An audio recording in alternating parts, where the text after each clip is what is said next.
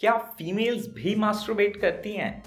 क्या फीमेल्स का मास्टरबेट करना सही होता है?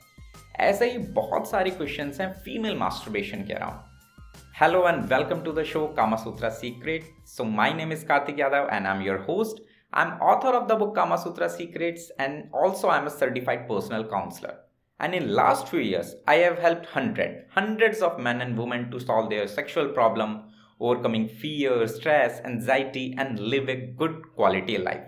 A nice healthy love and sexual life और आज के पॉडकास्ट में हम फीमेल मास्टरबेशन के बारे में समझेंगे। इसलिए पॉडकास्ट को एंड तक ध्यान से सुनिए।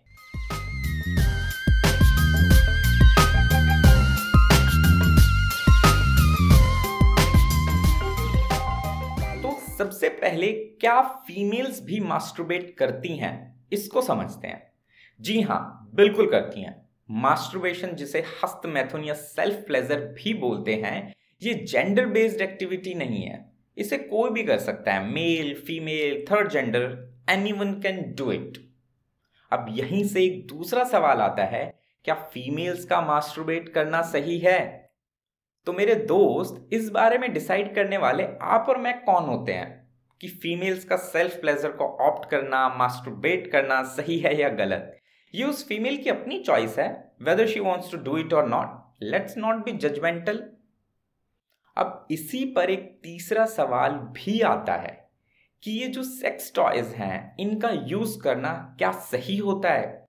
ये तो वेस्टर्न कल्चर से गंदी गंदी चीज़ें आ रही हैं, इन्हें ऑप्ट करना क्या सही है? क्योंकि मेजरली जो सेक्स टॉयज हैं, वो फीमेल प्लेजर के अराउंड बेस्ड हैं। अब यहाँ हमें तीन चीज़ें समझनी पड़ेंगी। Number one female sex toys ज़्यादा फ़ेमस क्यों है? ये मेल सेक्स टॉयज के कंपैरिजन में बहुत बड़ी इंडस्ट्री इसलिए है क्योंकि फीमेल ऑर्गेजम या फीमेल सेक्सुअल सेटिस्फेक्शन पिछले कुछ डिकेड्स में काफ़ी साइडलाइन था। हमेशा से ऐसा हिस्ट्री में नहीं रहा है, लेकिन पिछले कुछ सालों में ये ज़रूर था। इसलिए उनका पार्टनर के साथ सेक्सुअल सेटिस्फेक्शन लेवल भी काफ़ी कम रहा है। डजेंट मैटर कि वो ये बात अपने मेल पार्टनर को बोलती हैं या नहीं। सो so, ज़ाहिर सी बात है कि ऐसे में सेक्स टॉयज का यूज़ बढ़ना एकदम नेचुरल है। अब जिन्हें लगता है कि नहीं ऐसा नहीं है फीमेल सेक्सुअल सेटिस्फेक्शन में कोई इश्यू नहीं है ऑर्गेजम गैप नाम की कोई चीज़ है ही नहीं तो आप इस फैक्ट को ध्यान से सुनिए। 70 percent of Indian women do not orgasm every time during sex ये ड्यूरेक्स इंडिया का 2019 का एक सर्वे है 2019 की एक रिपोर्ट है। तो शायद इसी से आप काफ़ी कुछ समझ गए होंगे। नंबर टू दूसरा ये पॉइंट समझना भी बहुत ज़रूरी है कि ये sex toy sexuality western country से इंडिया में नहीं आ रही है। बल्कि जैसा हम सबको पता है कि इंडिया सबसे एंशियंट कल्चर है। बल्कि इंडिया में तो आज से लगभग 2000 साल पहले ही कामा सूत्रा में इसके बारे में काफ़ी अच्छे से डिस्क्रिप्शन है कि कैसे सेक्स टॉय किसी भी कपल की सेक्सुअल लाइफ को काफ़ी अमेजिंग कर सकते हैं। एज ए टूल ये कितने काम की चीज़ हो सकती है।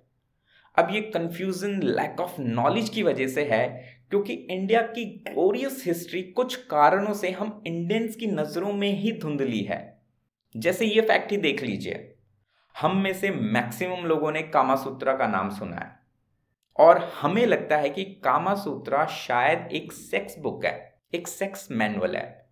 नो डाउट सेक्सुअल यूनियन इसका एक पार्ट है, पर कामा शास्त्र इससे कहीं ज़्यादा है। ये एक अच्छी फुलफिलिंग लाइफ जीने के बारे में है, और हाँ सेटिस्फैक्ट्री सेक्स उसका एक हिस्सा है। नंबर थ्री सेक्स एक नेचुरल बायोलॉजिकल प्रोसेस है। एक सर्टेन एज में आकर सेक्सुअल फीलिंग्स का आना एकदम नेचुरल है चाहे फिर आपका जेंडर कुछ भी हो। इसलिए सेक्सुअल फुलफिलमेंट भी एक अडल्ट की लाइफ का इंपॉर्टेंट एस्पेक्ट है। सो so, ये मेल के लिए जितना इंपॉर्टेंट है फीमेल्स या ट्रांसजेंडर्स के लिए भी ये उतना ही इंपॉर्टेंट है। इसमें से आप फीमेल्स को ऐसे ही नहीं हटा सकते मेरे दोस्त। कामा सूत्रा सीक्रेट्स का ये प्लेटफॉर्म स्टार्ट करने का यही पर्पज़ है कि आपको सेक्सुअलिटी की सही जानकारी मिले। आप इसके बारे में बात करें और सीखें, क्योंकि मेरे दोस्त बात करने से ही बात बनेगी। पॉडकास्ट को सब्सक्राइब ज़रूर करें और अपने फ्रेंड्स के साथ इसे शेयर करें। नेक्स्ट एपिसोड में फिर से मिलेंगे ऐसे ही इंटरेस्टिंग फैक्ट्स के साथ। तब तक के लिए बाय एंड टेक केयर।